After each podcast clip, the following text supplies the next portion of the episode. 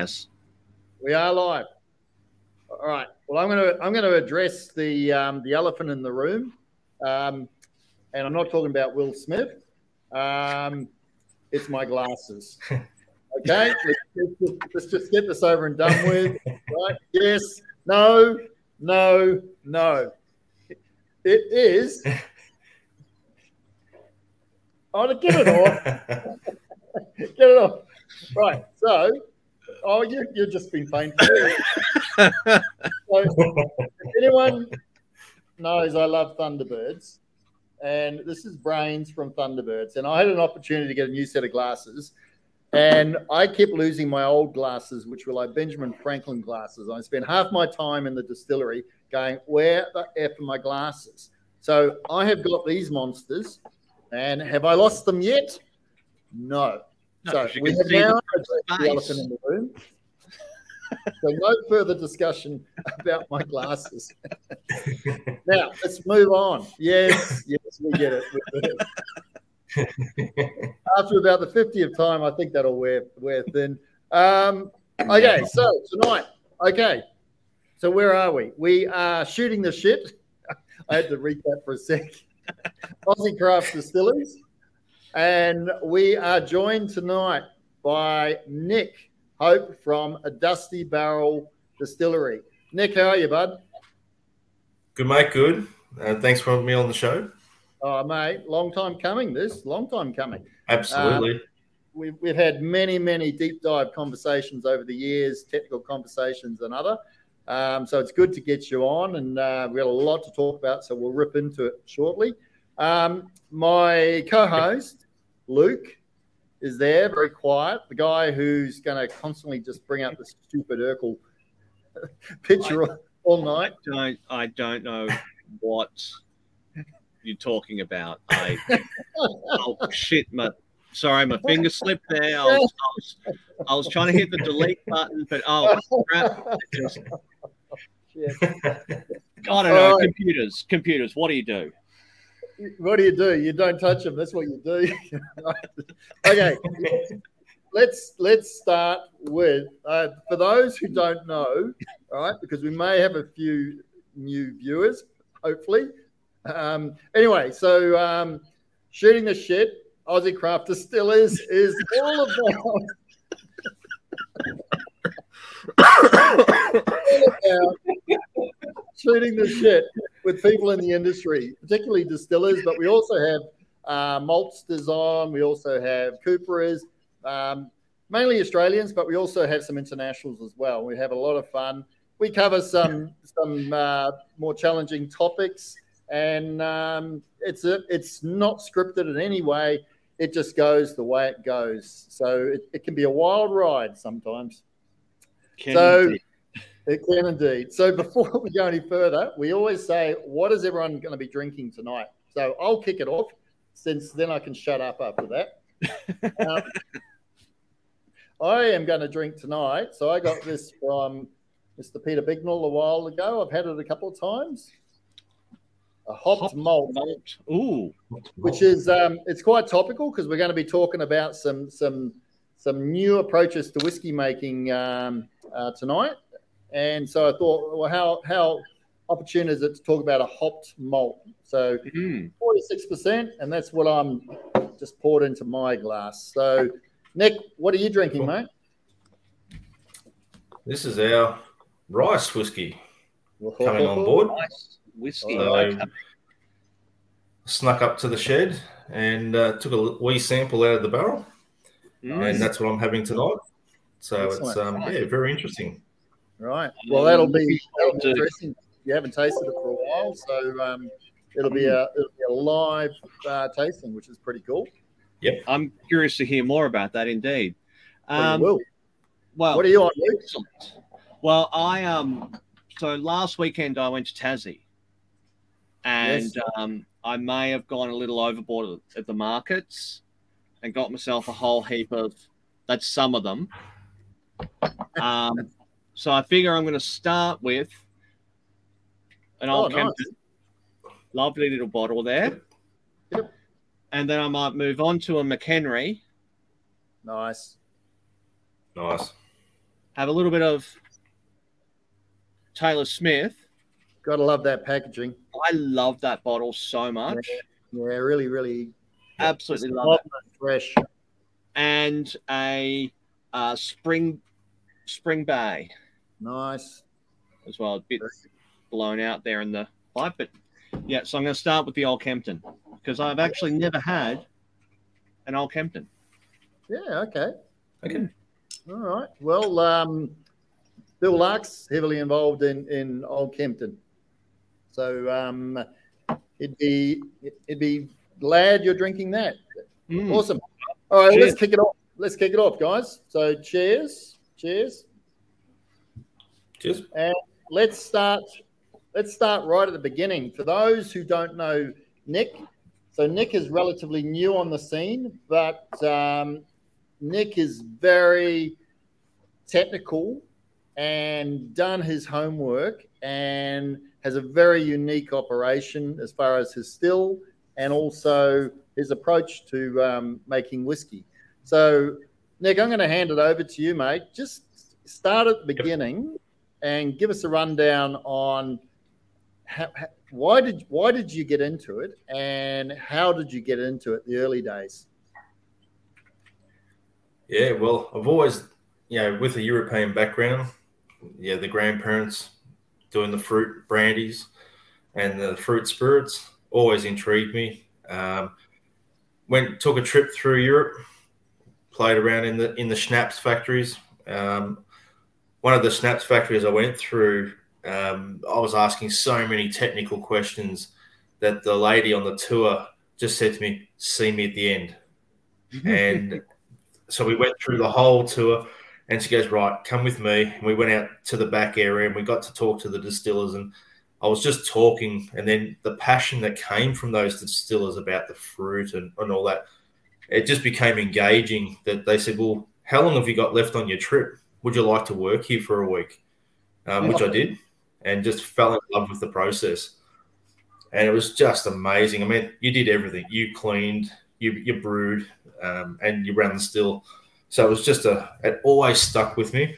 Um, I thought you had to spend a lot of money to start a distillery. And it sat in my mind for years.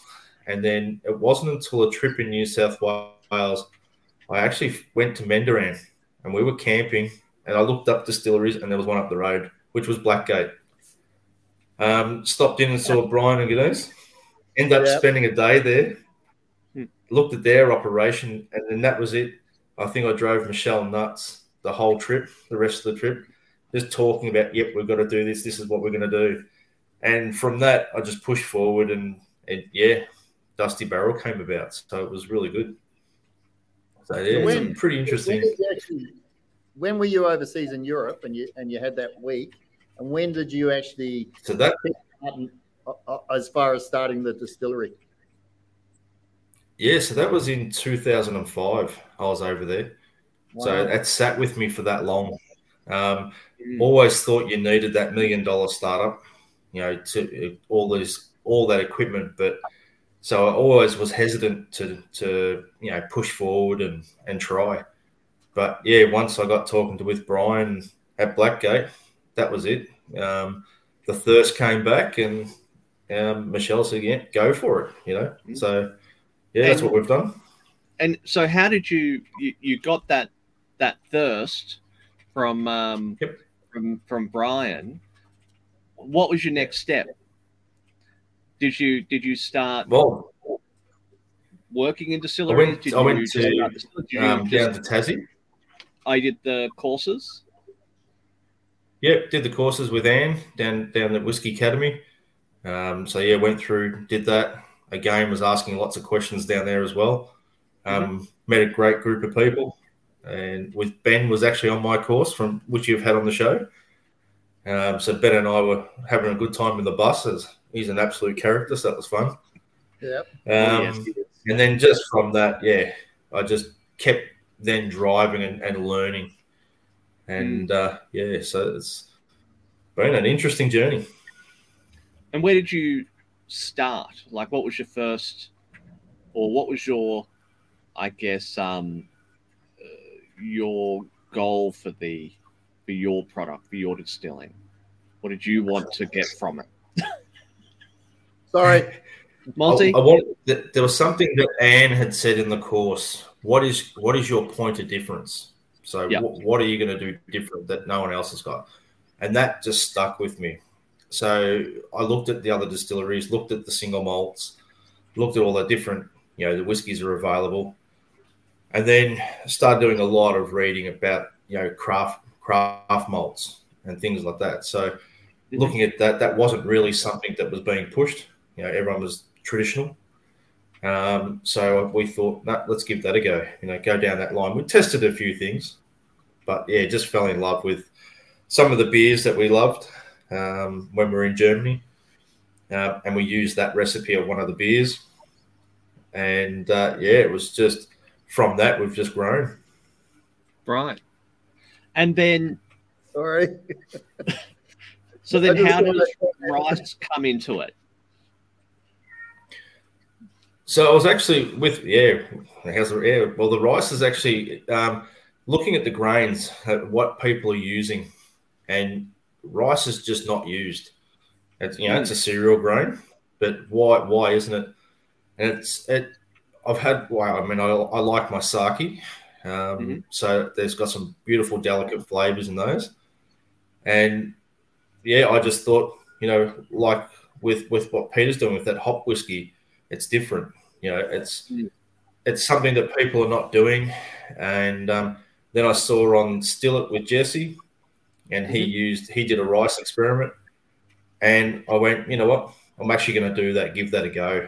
And it was from that that we used um, a sushi rice. So we were looking at all the different rices. Mm. Um, we used the sushi rice and the koji and yeast, and yeah, come up with a, a beautiful product. How did you how, how do you choose the sushi? Did you go through a whole heap of different rices to check yield and flavor and all those sorts of things, or what was your experiment Yeah. process like? Yeah, the different rice with the different starch content was the first thing. Um, and then, yeah, what aromatics that we were getting off the rice. So that's um, so the, the latest brew that we've got going, we're actually got um, a glutinous rice, which is high in starch. Mhm. We've got the sushi rice, which is a sweet. And then we've got a brown rice and a jasmine rice in there. So we're trying to build a, a bit of a complex um, whiskey using rice. So is it hundred percent rice, or is it barley as well, or how, how does that work? No, no, hundred percent rice. Wow. So rice, you've, rice, you've got to use um, a fungus which is called koji, hmm and the koji converts the starch to a sugar, Right. and then the yeast that you add um, with it, then basically, yeah, eats the sugar and, and get your alcohol. Hmm. To go back to the koji. So it's, a, it's an interesting. Yeah. It's- so it's a yeah, it's a very different approach, Nick. Um, and I'll, I'll be perfectly honest, I really don't know a, a lot about it, but you just said something there which is quite interesting. So the the koji is effectively acting as the enzyme, is it to to to break down the to break down the starch? Hmm. So what what is koji? It's just a it's a fungus, so, So- it's Yep. So they use it to make soy sauce, miso. Yep. So they use that in, in, in China and Japan heavily in a lot of products. right. Um, and yeah, it's basically a good converter.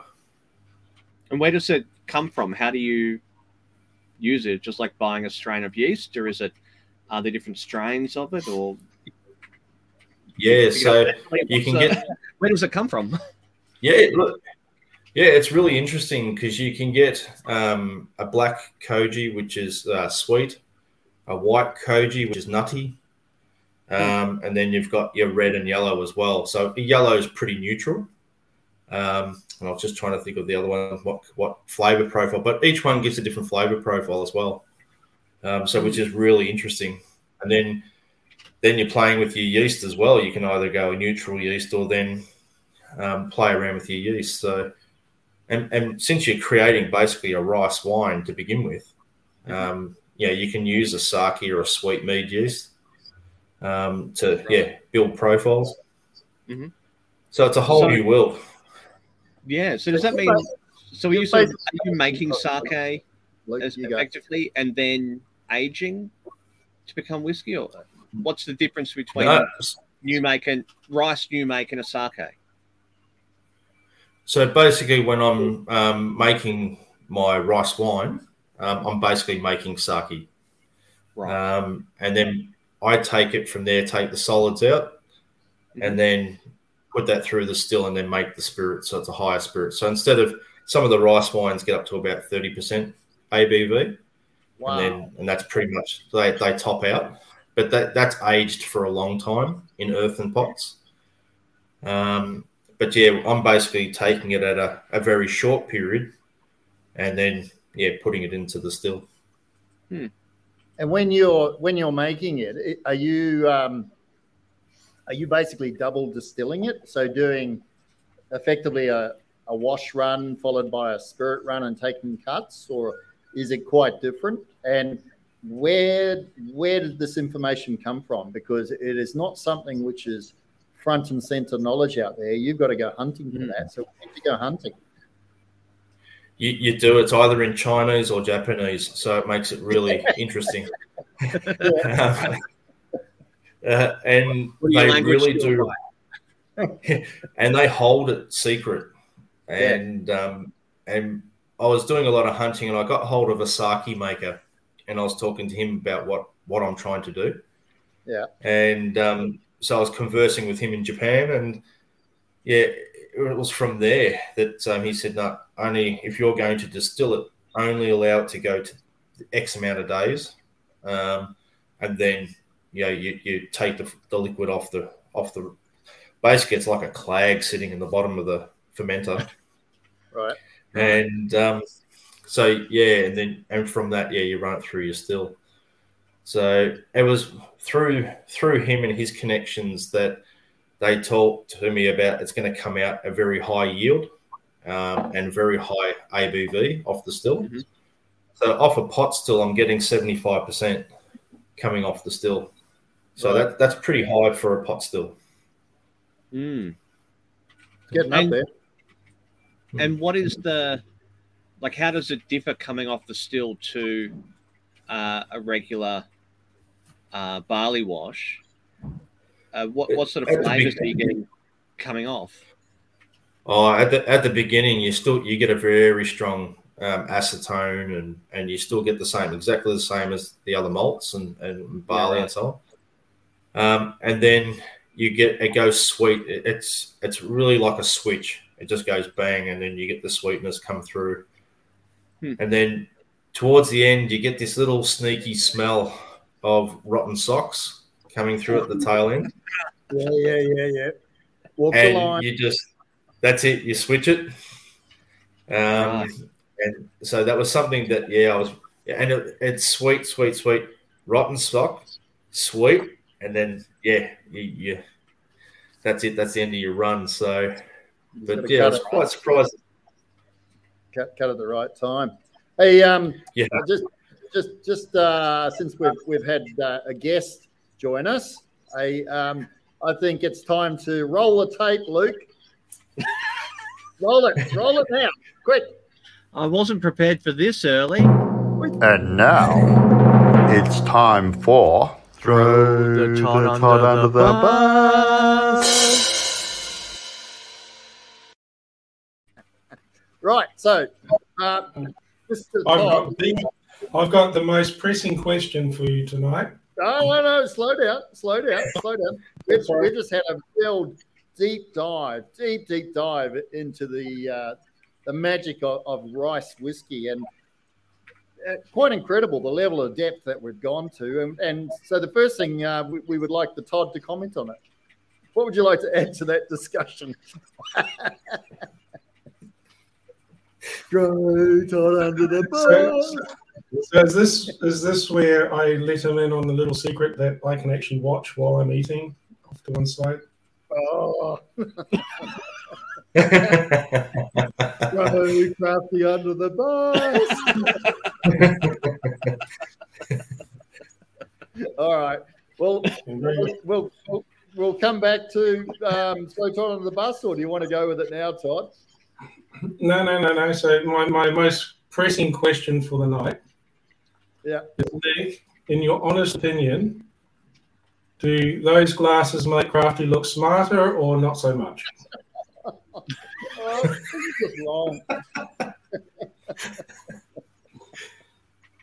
It definitely makes him look like he's got big eyes, doesn't he? Not same size eyes. Nothing's changed. And then those go on. Right.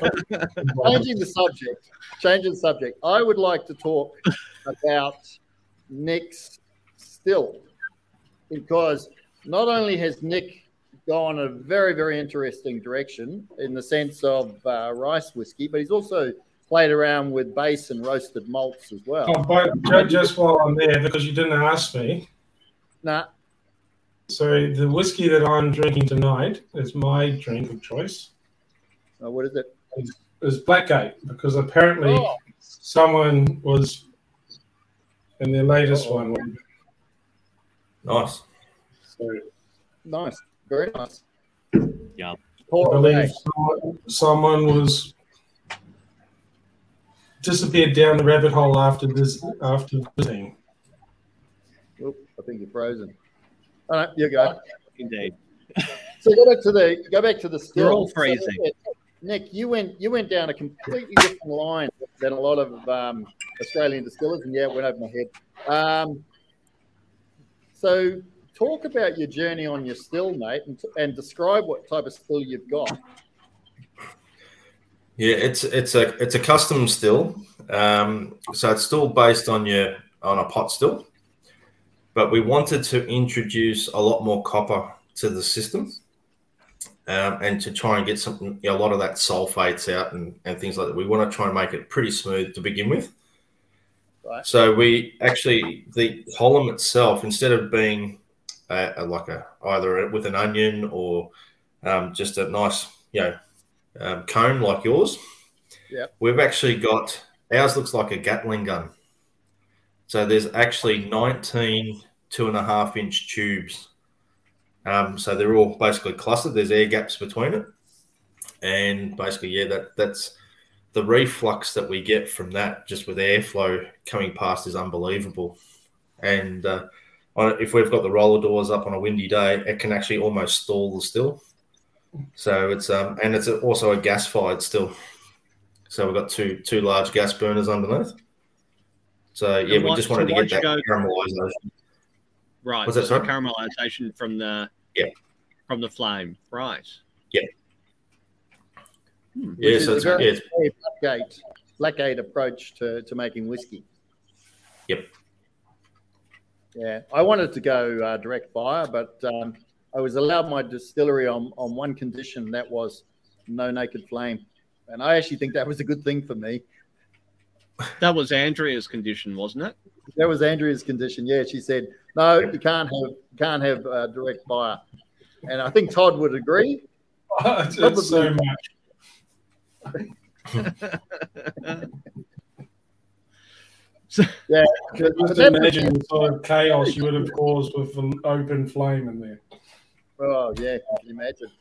But yeah, Nick, Oh, that, look. that that presents challenges. So, and you know, if Yeah. we if we talk about you know what happened in Tassie with with uh, Adams Distillery and the and the unfortunate accident there, um, Yep.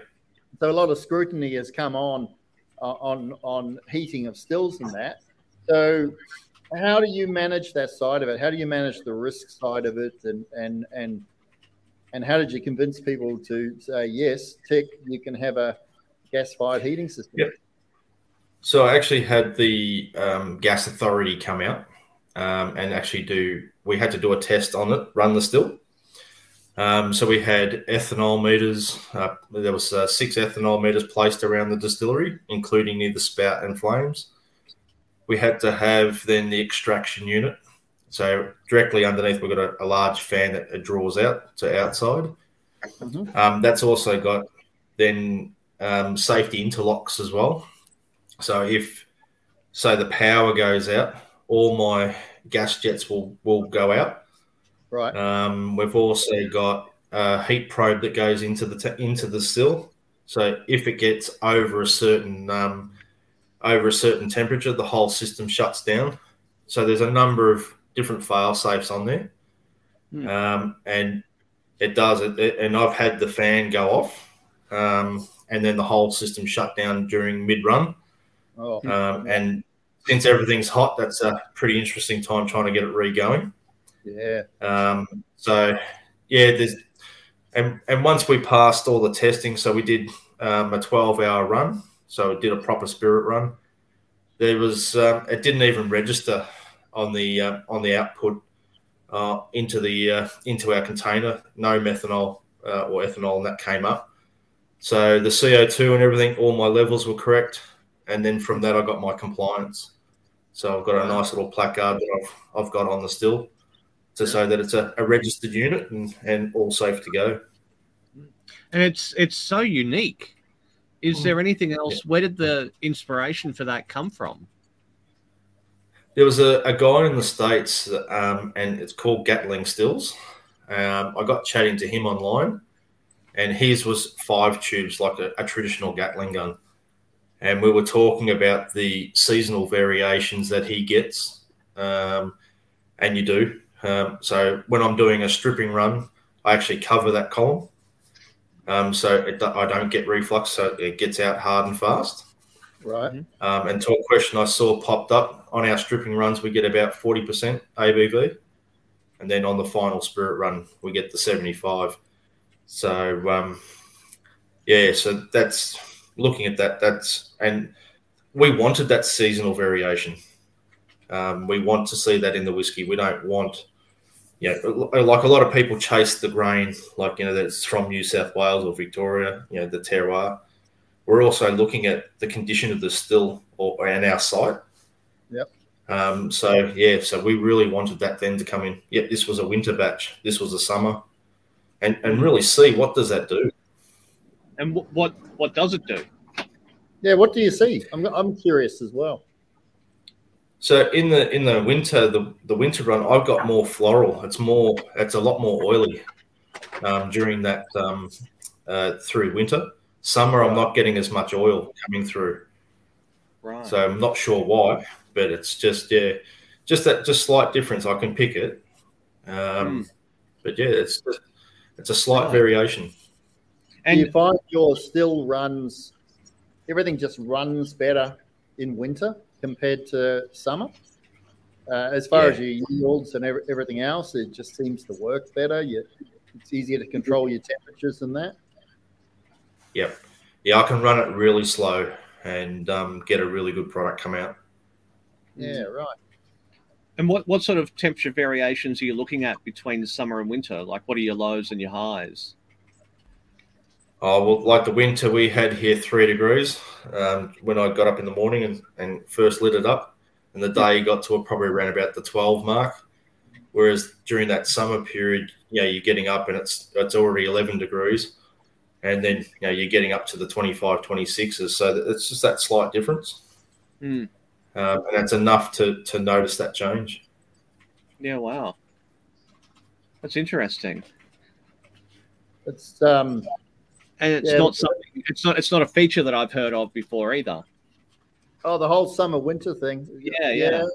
It's it, it is um, it, it's definitely there. Um, I mean, from our, our standpoint, it's more just efficiency. Things just, and Todd, you'd agree with this, but things just seem to work, and we can pump out more in winter than we can in summer. Because summer, your your spirit temperature, you're trying to keep that spirit temperature low, um, and also just evaporation. You know, if it's hot, it evaporates, so you're losing you're losing product unnecessarily. Whereas in winter, Hmm. no, you don't you don't have that problem. What one of the things we have, Nick, which which has been a learning, is um, so we're 800 meters above sea level here, and we get a lot of storms that blow off the off the plains, and um, so you get a lot of low pressure systems come through, and when those systems come through, they actually do. You can feel it. They impact the barrels, and you can hear it. You know the barrels squeak and groan, and they, Yep. you know they'll weep. So you know you know you're getting really solid interaction of spirit into wood and penetration into wood. What's what do you see with your weather there? So forget about the seasons, more just uh, just weather in, in general. Do you see that sort of phenomena?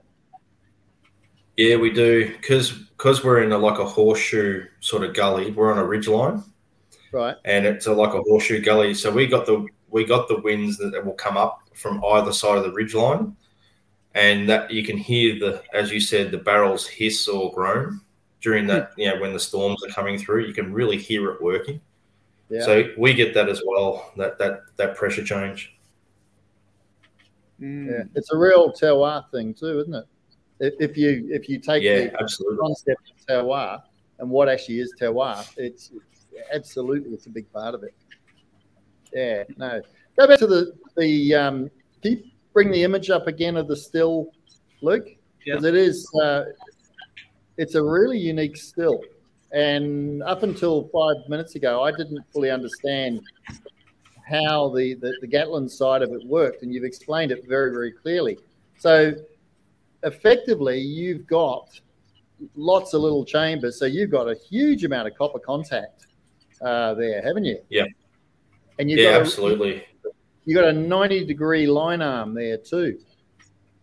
And it's a long line Yep. arm. So you've got a huge amount of copper copper contact. So you're after a you're pushing a, a lighter style of, of spirit. Uh, I'm not talking about the rice whiskey. I'm talking just the whiskey in general. Are you is that is that what you're looking for? Is a lighter style of whiskey? We were, and we were looking between that sort of you know, like a medium to lightish sort of whiskey. Yeah. But but what we've found is that if you run that really slow in winter, the, the oil that comes through, we're still getting it. So the the malt, the, the five different malts that we well, that we did for the recipe, Yep. um, that was just that was unbelievable the amount of oil that came through on that slow run. So yeah, it's it's an interesting one. We thought it was going to be more lighter, but uh, yeah, it's actually surprised us. And and some of that could be the actual grains that you're using as well. Um, True. Very, very low, yeah, oil content, which which is coming through. Let's talk about your grains, mate. So you and I have talked about this many, many times, um, and we are, yeah, we're very, very aligned in our thinking on the use of base malts and the use of specialty malts, and coming at it from a, a beer maker's perspective and, and the the importance of of, of uh, malt selection to, to build your recipe. So, go back to how that all started with you and your approach to building your mash bill. Yeah, so the there's a oh, going through Europe again as you did. You had beer for breakfast, um, and I really enjoyed the um, the Flanders Brown or the Oud Bruin um, beer, and it was malty, biscuity. It had the dark fruits, and it just it was a journey. And I wanted to use that as our sort of recipe because it was because it was a journey and um, I wanted to replicate that in a whiskey. So we've taken we took it and then played around with the quantities and um, basically came up with our recipe. Um, and then yeah, it's it's come out exactly the way we we hoped.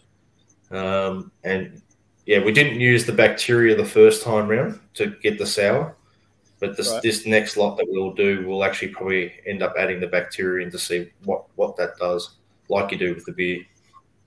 So yeah, so it's a just- So, We so just that's a love lacto. So it's Yeah. a lactobacillus. Yeah, right. Yeah, but you're doing it. You're doing it a different way, which is fascinating. So you're not talking about uh, uh, malolactic reaction with just your local flora and your local bacteria, good bacteria you're picking up. You're actually talking about actually directly adding adding lacto, Correct. adding the bacteria as an additive uh, into into your into your package, which is the, the sour beer approach, which is really really interesting. I, I, I don't know. Yeah, that's that's really that's fascinating from a Mm. control standpoint too. It's, it's it's fascinating. You're not making scotch, mate. You're definitely not making scotch. no. No, definitely not. That's the beauty. That's the beauty about making whiskey in Australia. We we Yeah. we have very little little restraints on the way we make our whiskey, and we we exploit it to the max, which gives us the maximum level of creativity in crafting our, our spirits. Mm. Yep, absolutely. And I was talking that with uh, Christian uh, Al, Al, Alan Bishop the other day, and uh, we were talking about we're not Australia's not held back by you know a 150 year old recipe or a 300 you know six generation recipe. Um, it really is our own, and um, I, I just love that people are exploring. And more and more is happening in Australia, isn't it? Absolutely. Yeah. Now, the rice that you're using, so you said you're using a, a, a sushi rice. Yeah. Um, Is that a local sushi rice or is, is it all imported from Japan or? No, no, it's all all Australian. So we've got it. Uh, most of it comes out of New South Wales, Mhm. um, and some up in Queensland as well. So Right. um, yeah, so that um, I'm using a, a SunRice. Is Mhm. is a lot of the product. Um, The glutinous recently that we used was actually out of Thailand un, under the SunRice um, because they didn't because of our drought that we've been having. They didn't actually have enough crop. Mm. Um, so they actually brought some in from overseas. But uh, the sushi rice, the reason why we went that one is everything that I learned with the sake maker is with rice, you want to get rid of the husk um, because the husk can give you some really off flavor. So they polish the rice, Mhm. and sushi rice has been polished. Um, and therefore, the koji can really get to work fast, and then yeah, and then the conversion happens. Mm. Right. Yeah, This is it's a- a, it's a bit of a science. Uh, yeah the it just excuse my silence but i just sort of i i get thinking about the process and the ingredient and it just the mind wanders about the possibilities and the approach and the things that you would have had to learn along the way to make it work um that's it's really impressive I also I just want to show as well. I I found a um uh I was trolling your Instagram. I found Yes. Yep. inside the um the column. Yeah, that's inside. Yep. That's so cool. Yeah, so it's. Oh, hang on, Nick. Hold on. Bring, bring up Nick's um, still. What's at the end of the line arm, mate? So we got the Oh. condenser. So the photo that yeah. So the, the the photo that was just shown prior with all the the pipes. Yep. It's I my my condenser is almost identical to my column, That's what I was just going to say. and so that's Mm. almost a double condenser system. pretty close. Yeah, in a way. Yeah. Wow. Except for you're not running cooling through the Gatling. Correct. Yes. Yeah, yeah, yeah. I got you. I got you. Yeah. So there's the whole setup there. Yep. What's the size, Nick? What's it's a thirteen hundred liter still. What's his name? Oh, Maximus. For very good reason. Yep.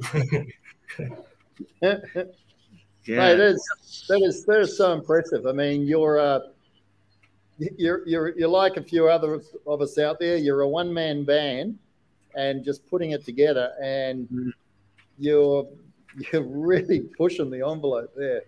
It's yeah, congrats, mate. I've said it to you before, but um, yeah, talking about it now, it's it's good because other people are, are appreciate it, and they'll be looking at that and going, "What the hell is that?" Yep. yeah, it's it's That would have to absolutely be the only Gatling still in Australia, wouldn't it? I'm trying to think. Yeah. Yeah, it would be. wouldn't it? Yep.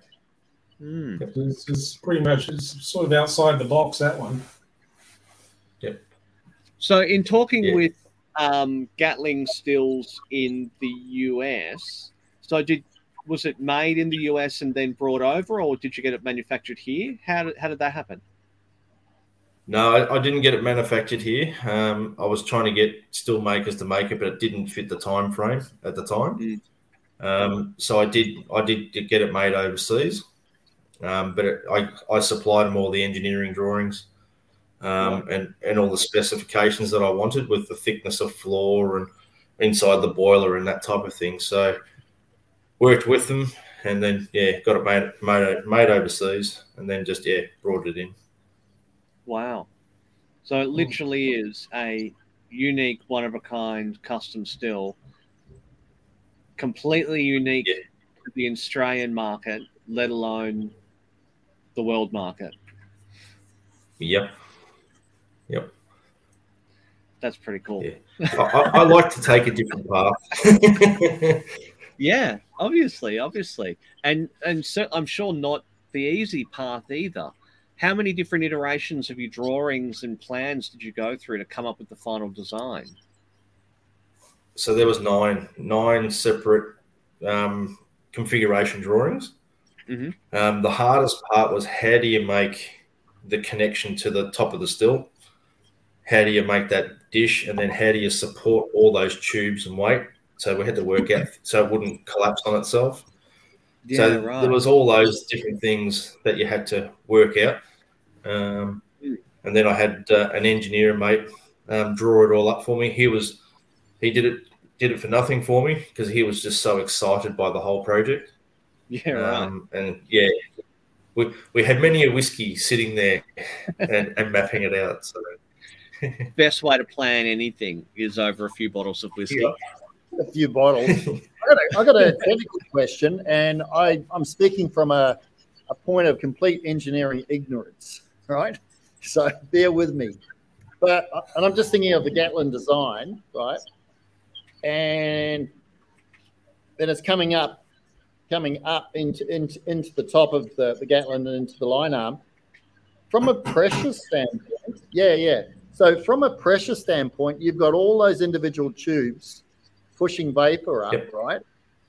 Was there, it was pressure a consideration at that point where it actually meets the, the line arm? Was, was there any, any, any, I don't know, design Yeah. specific requirements around that? yeah, so there was there was two designs. So we had to look at um, volume coming up into that top hat. Originally, Yeah. the hat was very short and stumped. Right. but that but we, he was he did a um, a simulation um, uh, that he had for gas and for steam. Right. and we then increased the hat size and then that that gave us the uh, um, enough uh, space i suppose you can call it to, for it to travel through without actually causing a, a, a swirl point. Um, so yeah so was it the, the Gatling guys have actually got like a little mushroom inside their top of their hat, which is quite large, Right. and that's to actually stop that rotation as well, which we, we don't. But um, yeah, it's interesting. Yeah, right. I So, Lin- uh, Linton's question there. Yeah, so we've got Linton's technical question there. Uh, the small diameter, about lots of them, you get increased copper contact, but you get increased vapor velocities, allowing to draw heavier volatiles and oils through. So, like, it, it, does that tie in with what you were saying about your your winter summer, where you're getting different oils come through in the Yeah. winter versus summer, um, based on the pressure, the atmospheric pressure, and the uh, the still pressure? Well, we were surprised at how much oil was coming through. We didn't anticipate. So I'm looking at that question. You go, well, yeah, it appears that that smaller di- diameter is calling that, you know, causing that um, uplift um, to to carry the oil. Hmm. What are the sounds- are there any, are there any downsides to that? Uh, have you encountered any any unforeseen issues? Oh, I, I learnt on the stripping. I learnt on the stripping run that I had to cover it because I kept getting reflux every time someone opened the door or something like that. You just heard it rain back in the in the still, Mm. so it would then stretch your time on the stripping stripping runs. So once we covered it, it eliminated that problem. So that was just something that you had to work out, had to learn the still, Mhm. um, and then from that, yeah, we've had no problems after that. Right. It it sort of reminds me of um, so we know a guy called Alan Bishop, who is a uh, so Nick and I know Alan Bishop. He's um, very much a craft distiller in the US scene, and um, he was talking about um, there's a still design over there. It's an old still design called a three chamber still. Um, Yeah. A guy called Todd Leopold who's doing some amazing stuff. Anyway, this this old still was basically a resurrection design of pre-prohibition. But uh, when Alan was talking about the three chamber still, he referred to it as a um, an oil machine or, or a, a terroir machine. The, the oils that come out of that machine are phenomenal. Um, Yeah. So there's some similarities there, Nick, isn't there? Absolutely. And oils Yeah. means flavor. Oils means length of flavor. It means mouthfeel. It's oils are a plus. Yeah. Absolutely. Let's change direction because I think we've done this till to death, and there's some people watching going, "I'm bored. What else is there?" So Or just, just before you go on, though, so does your your when you're doing the spirit run, do you get a really clean spirit, or is it still got a bit of bite to it? So I No, it's pretty clean. bite- It's pretty clean, not fiery at all. Um, yeah, usually, especially at that high ABV, I, I I was expecting it to be quite fiery, but um, no, you, you could pretty much drink that. At that that I wouldn't recommend it, but you, you could have a sip on it and and not get that real you know stripping of the throat or anything like that. It was actually yeah, I was actually quite impressed. the refluxing of your of your still, it's yeah, you're, getting a very smooth spirit. Um, so where I want to go is um, so the term uh, malt streaming, which is basically um, individual malts uh, as opposed to a mash bill of combining malts together. So I do a I do a mash bill. Uh, a lot of distillers do mash bill, and some do malt streaming malt streaming, the home of malt streaming is is Canadian whiskey. Um, Yep. So, Nick, you've done a lot of research on this. Give us, uh, as a completely different topic, because you know, people would know Canadian whiskey, but they wouldn't necessarily know what's so special about uh, some Canadian whiskey. So, can you just run through malt streaming, the, the, the Canadian approach, and what it actually means?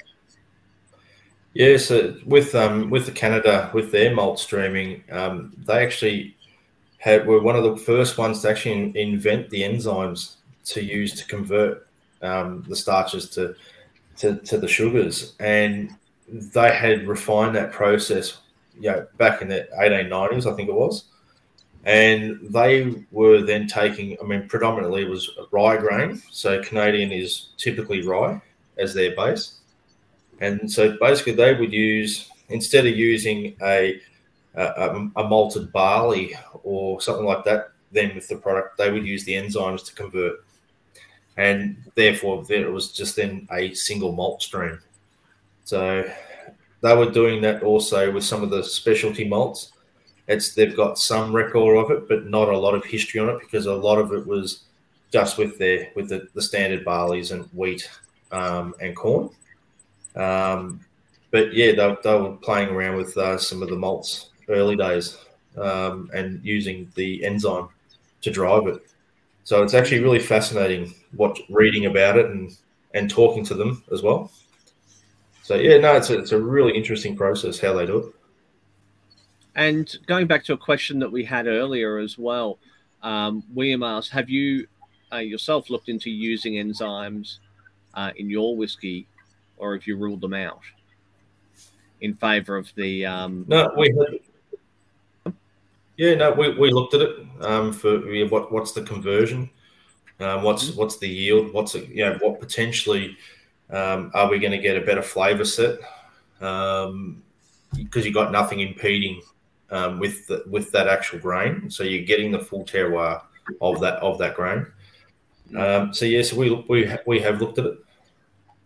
Um, it's a tool there to be used. Exactly. Exactly. Yeah. Yeah. En- enz- enzymes per se don't actually contribute anything from a from a flavor perspective or anything. But what they what they do Yeah. is they assist in in breakdown of starch, uh, Yep. particularly with your with your heavily roasted uh, malts and that. So it- so it's a it's a tool that, that can be used. It also uh, Yep. it lowers the the viscosity of, of a of a mash, so it just makes things work a lot easier. It's it's it's a, it's a tool very much so. Does it Uh, allow you? Because I, I, I, I haven't used enzymes myself. Does it allow you to? brewers. Yeah. Does it allow you to shorten the, the mashing process at all, or you're still going for the same sort of length? You're just getting better yield out of it. I think it's more a yield thing and, a, and just a viscosity thing. Yeah, isn't it? right. Yeah. Pretty much. Yeah, especially with the guys with continuous stills. Uh, and Williams just uh, followed up on it and asked more in relation to your rice clag viscosity. Yeah, so that that's um really good question. So being a being a koji and the way that works is very similar to the enzymes. Um, you can, like said, the yellow label um, yeast that you can get, which has already got enzymes built in, and the yeast and yeast nutrient. Um, so that's part of it where they're actually using an enzyme in that, um, which is very similar to the koji itself and the way that acts. Uh, and it does it. It breaks it down really. Yeah, there's not much left, and you do get a lot of clag uh, left over. You, you're going to get a lot of protein left over. And what do you do In the with the clag once you're done? yeah, good question. Well, we we did try extracting it in a wine press to get as much out as we could because there was still still alcohol in it.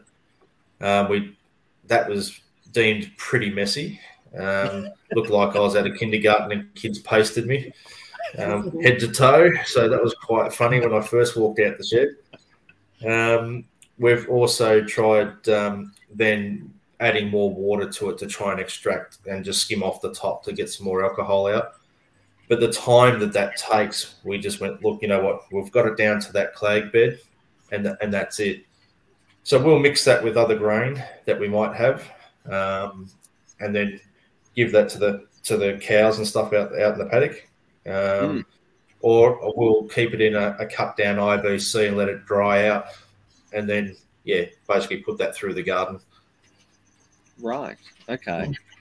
So those cows are still getting a uh, uh, little bit of a, a boozy Mm. hit there by the sounds of it. Pretty happy cows. yeah, they have a nap. They, they're quite calm, relaxed. They line up for it. I'll Right, bet. yeah. yeah. Um, go go back to so the world's opening up now, and uh, people can travel more. Um, personally, I want to go to the US in, in 2023. I want to go to Ireland in 2023, and maybe Scotland, possibly. Where do you want to go, Nick? Uh, Name name some places that, that are of interest to you. Yeah, well, Westlands is right up there um, straight away in the States. Yeah. Um, that'd be one of my, my major ones. Of course, go go and see Alan at Fren- uh, Spirit of French Lick Yeah, same. um, yeah. and see what crazy concoctions and uh, that he's getting up with, like Corsair. I mean, I've read all their stuff, and that just excites me reading their developments. Yeah. And then over to um, Japan to a couple of the to the to the whiskey over there, looking at the blending and, and the like. Right. But uh, yeah, I think I think still Canada as well. So there's a lot of places I do want to go because you know points of interest.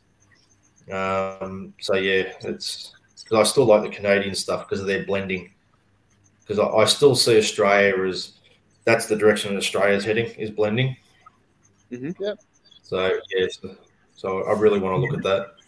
And Just we've only got a, a couple of examples of that too, haven't we? There's there's not a lot of, of blended Australian whiskey uh, as yet, Right. so I guess it's a it's a right market for the taking if you can.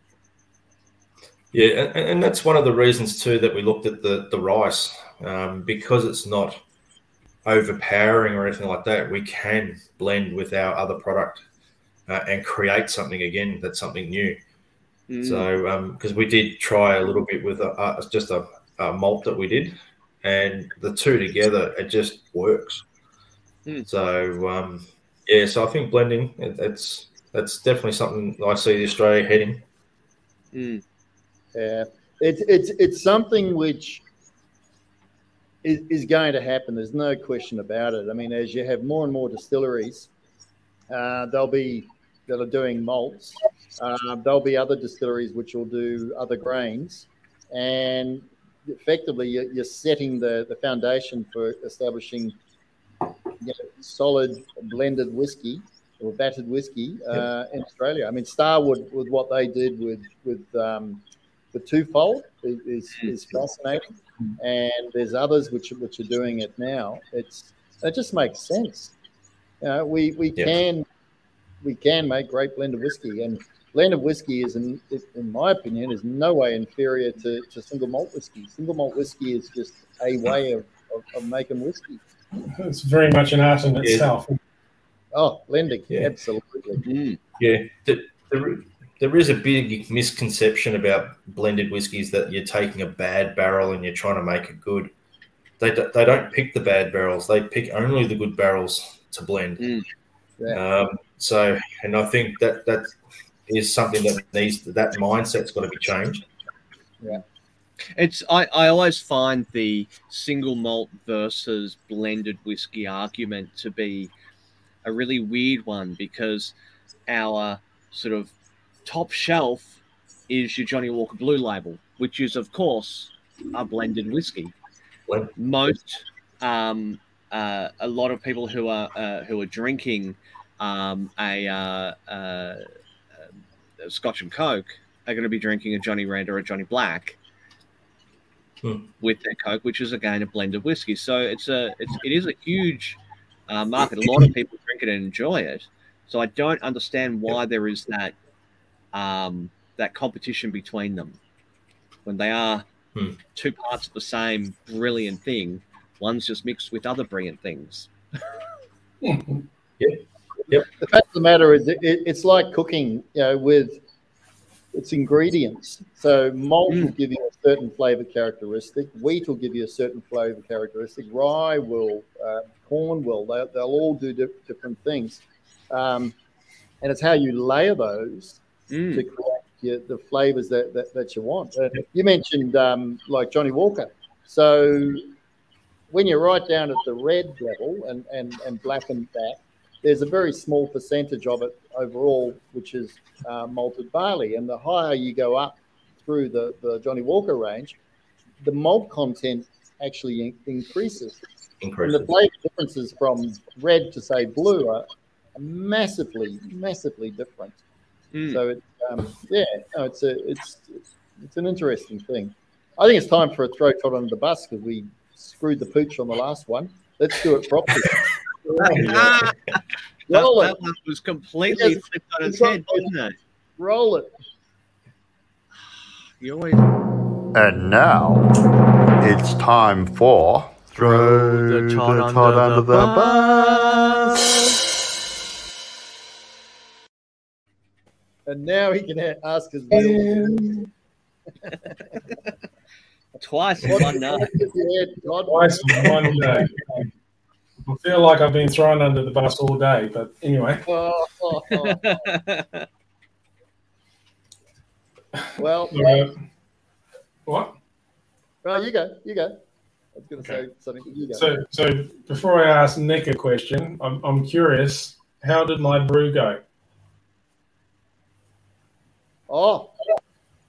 Um, oh, okay. So for those that don't know, so la- last last week, um, uh, Todd and I did a, a double brew, uh, which basically means we're we're milling and mashing into the fermenter tank, holding the temperature, milling and mashing, and going over the top of it, which is a little bit unusual, but it's the way that, that we did it.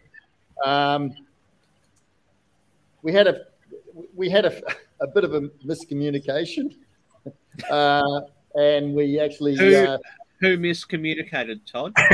well no no no no no no no no I said I, I was going to add the yeast Oh, And- yeah. and I added the yeast, and then Todd added the yeast. So we got a double hit of yeast, right?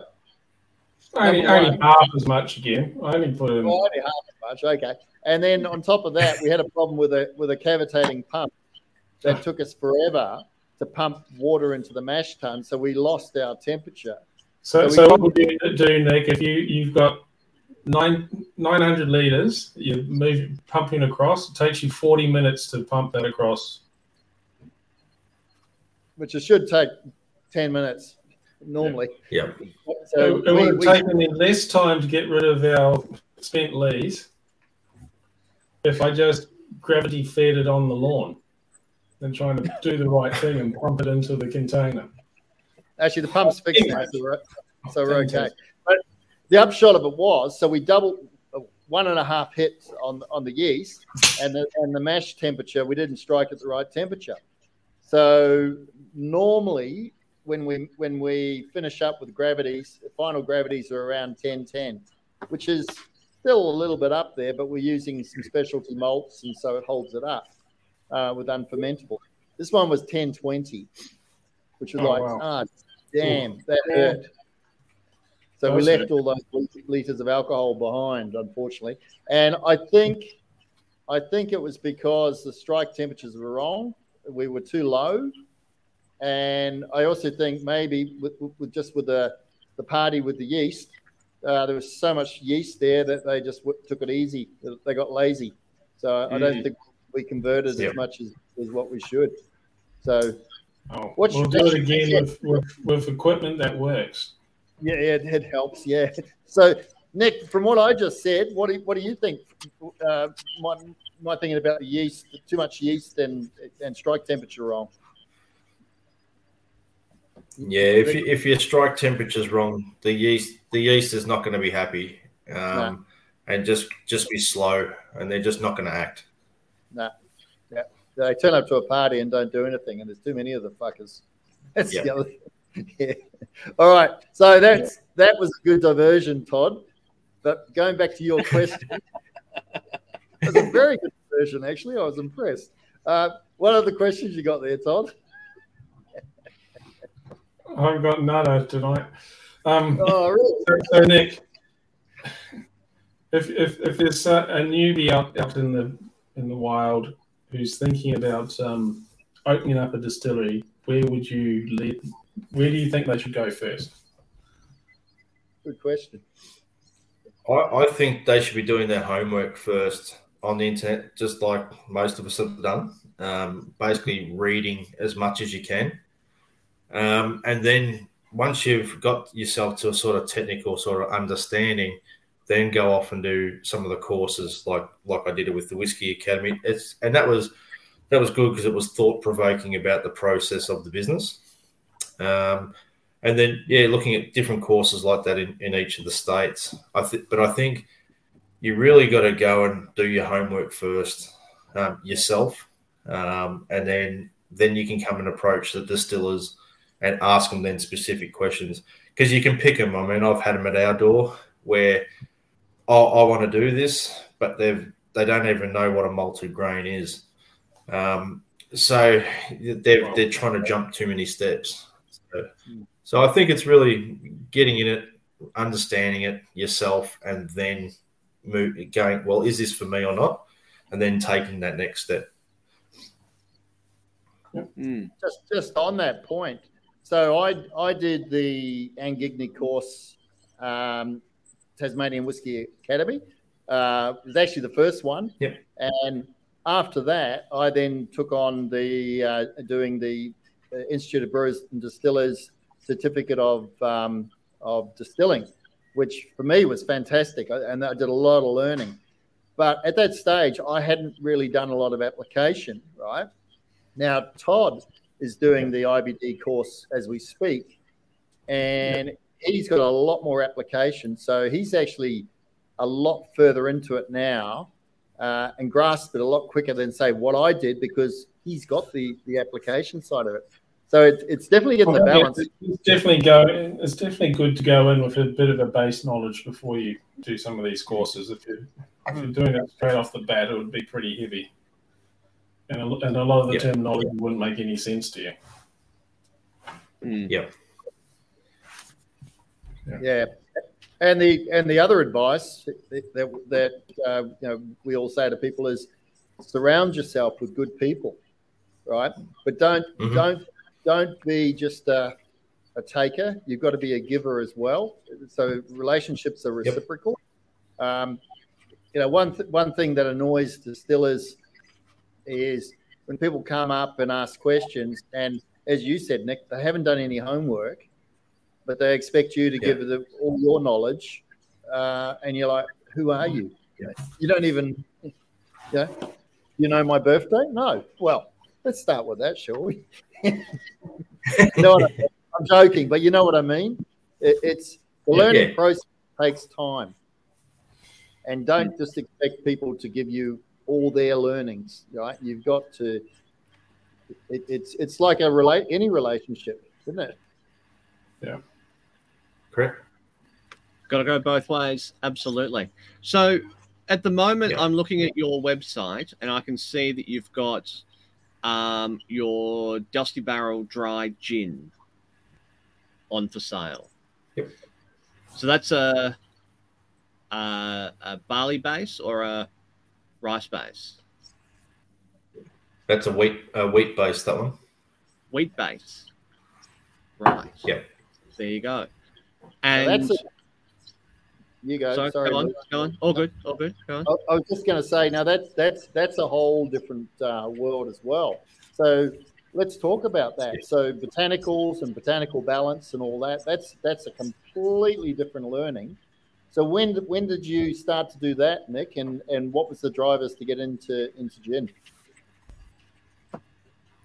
Yeah, I was talking with um, Darwood from Ostra Distillers, Yep. and Yep. because he does he he does each of the botanicals individually, and then and then blends them. So we were talking with him about the process and and basically took it from that, and then did the learning that way. So and you make mistakes. So we didn't we didn't want to put the juniper forward either. So this one's actually got the juniper. It's actually set back. Right. So it was more we want we would, and that was quite um, deliberate, and that's to get people that don't really drink gin. Um, that you know, it, it invites them in and Mhm. lets them experience the botanicals, and then um, they can sort of progress from from that point. And why did you go for wheat? Just the that's the texture, it's the mouthfeel. It's a very soft. So you- a lot of the wheat- like wheat and oat is very uh, it gives you a different mouthfeel altogether. Mm.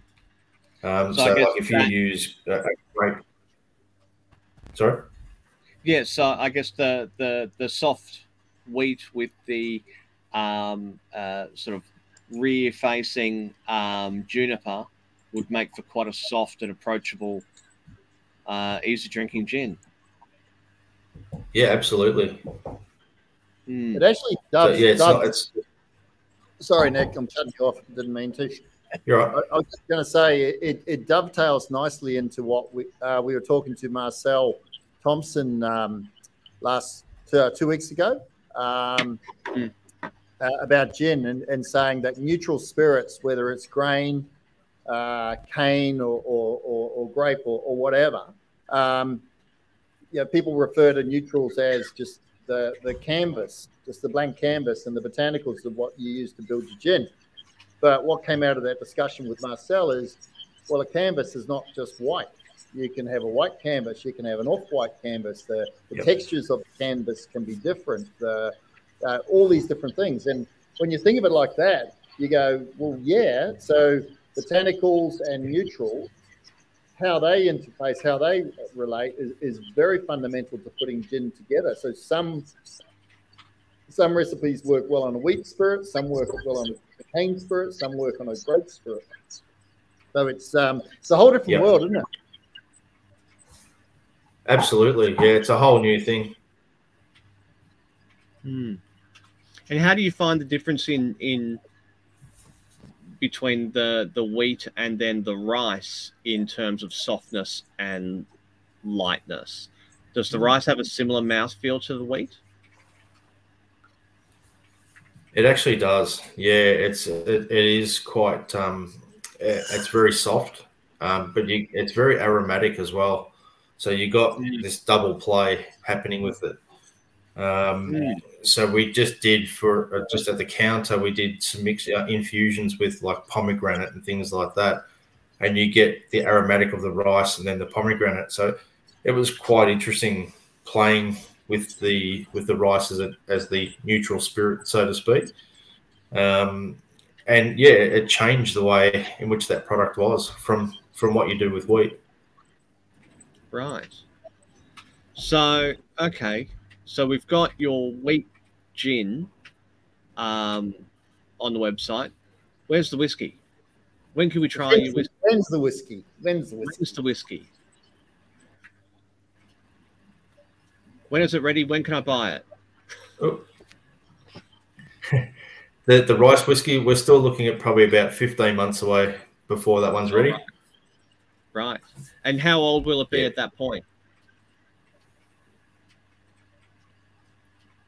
What will the age be at that? Oh, we've lost him. I knew Oh, it. just in. That's, I'm that's how you get a good question, you see. Yeah, yeah, that's it. It's like, oh, I don't want to answer that one. I have, Absolutely. I have to remember that one. Unplug it from. That's it. Throw Todd under the bus. Unplug. Oh, yeah. He- He's coming back in. There you are. Sorry about that. All good. All good. Crafty's going and faffing about with his still. Put some pants mm, on, A bit Crafty. jumpy. Yeah.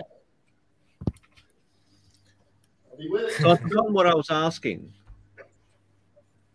Oh, when? Uh, mm, and and how how how old will the whiskey be at that point after fifteen months? Whiskey when? Ooh, it's getting cold. Yeah, so we're looking at an, another 15 months before that. So that'll be just over the two year mark. Right. Okay. And- So And- and, we're and we're using a third use barrel, so we don't get a heavy barrel. impact of wood on the on Yep. the rice spirit. So the rice will really come through. The, the underlying spirit notes will really come through and showcase. Hmm. And what sort of barrel are you using? I think we Sorry, I lost missed that. Luke. Uh, what sort of barrel are you using?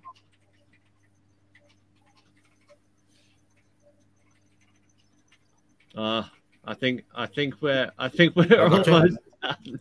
Right, we're back. We're back. We got you. Yeah, I was, I was wondering about your barrel. Oh, it's, it's breaking up a bit. Yeah, I think so. We may need to call it there because I think we are. Hang on, hang on, hang on. Crafty's going to open the door and he's going to freeze his nuts off a bit more. We'll see whether that helps. He's going to open the door to help Nick's. Um, Yeah, oh no, we're talking about pieces of wood. talking now. stick. What wood? No, no, no. Pick up a barrel. Pick up a whole barrel. Oh, No, I'm not John Jarvis. I can't do that. yeah, What's yeah, your barrel?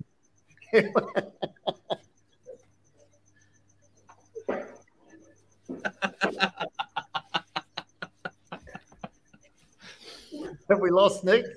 I there, think Nick? we might have. Yeah, I think I think we've lost him. Wow. We may need to pick up the conversation in a follow-up uh, session at some point because yeah, I think we're uh, we're starting to lose connection. All Yeah. right. Well, we'll we'll um Definitely. Well, hang on. before we go. oh, Yep. we're not going yet. Hold on, hold on. We'll we'll see whether he can come back in. But we have somewhere in my collection of imagery here. Look at that. Sponsors. Our wonderful sponsors. Um, some of them don't want you to call them. Uh, mainly Burnsy and Youngie. Uh, Save a glass, dude. Don't call them; they'll call you. Saverglass, CCL, they'll definitely uh, they'll take your call. Uh, Transwood, they're not interested either; they're too busy. Um, they'd love to hear from you. on the call. Love to hear from you, but they're very busy. Uh, Wild Wogan, always have water. They're Always. not sure. They've got it. All Craftworks whiskey, gin, and vodka is, is using Wild Wogan water, and water counts. It's good water. It's good water. And of Good course, uh, Barrel Brokers. Uh, and uh, we're going to have Robbie on in June, I think. Maybe. We, yeah, yeah, I think we are absolutely. About then, mid year, I think we're going to have Robbie on. So that'll be interesting to talk all things barrels and uh, foreign wood. Yep. Yep. And I've got something to talk about too. So um, we are going to have a whiskey camp. So uh, a few weeks ago, we had a uh, a whiskey. Sorry, we had a camp called Epic in the Valley down the Capertee Valley, second widest canyon in the world, and home of of, of Craftworks. Anyway, it was a raging success. The camp. So for four years, I have wanted to have a dedicated whiskey camp, and we are now having a camp. So it's the shooting the shit Aussie craft distillers whiskey camp.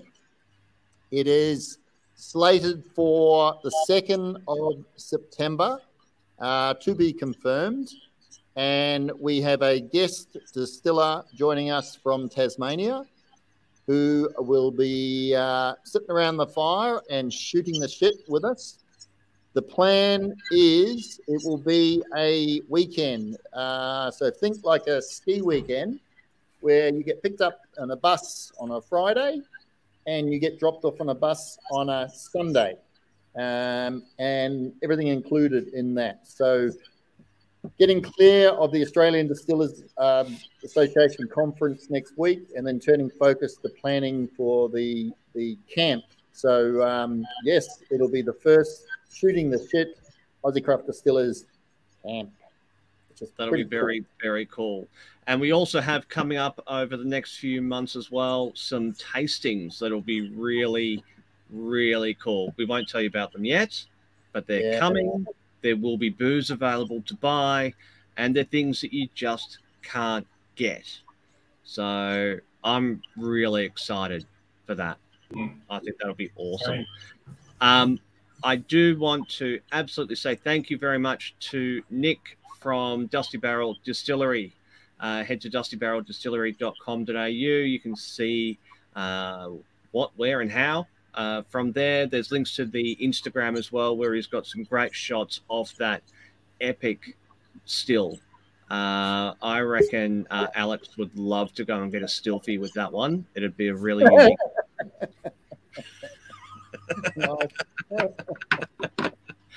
Um, thank you all for joining us. Oh, there he is. He's back. You back, Nick? Hello. No, Uh, maybe No, not. maybe not. Yes. No. Yeah, no. yeah. maybe. So No good. no good. That's all right. We've done the plug. Thank We've you got another. for, for joining us. It's been an absolute pleasure, my friend. Um, we covered off some real, real deep dive technical stuff, which is awesome. Uh, had a lot of fun, and um, we will we will catch up soon, eh? Yep, sounds like a plan. All right, bud. Brilliant. Talk to you. And next time I'm in Melbourne, I'll be uh, heading over your way to uh, uh, have a yak myself. Always welcome. Brilliant. Thank Thanks, you all for joining us. Uh, we'll be back in two weeks' time. Our next guest uh, Oh, is. on that one because there may be a change to plan on that one. Oh, hang on. Hold on two seconds. Hang on. Let me check. Hold on. Hold on. Talk amongst yourselves. Oh boy. All Hold right. on. Pretty We're funny. professional. Can you guess who's in charge of the calendar? So it would be. Oh no. Uh, Thursday the fourteenth. Yeah. Yeah. Yeah. Yeah. Um, so it's Spirit of the French Lick. Alan Bishop, who we're talking about tonight, um, US craft distiller, one amazing fucker, and um, Yeah. Can you update the calendar so that the calendar doesn't say the crazy US fuckers anymore? yeah, I know I've got to do that. I thought I did. No. And, and the best thing is that it's the day before um, Good Friday, so I don't have to go to work the day after. Ah, that'll be great. Mm. Brilliant. Oh, Uh, it will probably be a little. Uh, actually, we need to figure out the date and time for that. We'll have that conversation off air because they are in the US and it's going to be Yeah. either be really very late. fucking late or really fucking early for one of us. Yeah. Um, depends on who wants to drink the most. Yeah. Uh, but we will keep you all posted. In the meantime, please like and subscribe, follow on YouTube, Facebook, all the things. Give us the likes and thumbs up. The more of those we get, and we do still have our um, uh, uh, Cooper for a day to go off. We can't give it away until we've got the 800 subscribers. Them's the rules. So subscribe if you haven't already just do it. Subscribe everybody in your family. The faster we get to the 800, the faster we get to give away Cooper for a day with Andrew Young uh, over in the Barossa. And who knows? We may give it away at the whiskey camp if we get the numbers. If that'd be fancy. That'll boost the numbers. we're throwing down the gauntlet, people, bam, Yeah. take it, run with it. All right. Signing off. Thank you all. Have a good evening. Where is it? See ya. Yeah.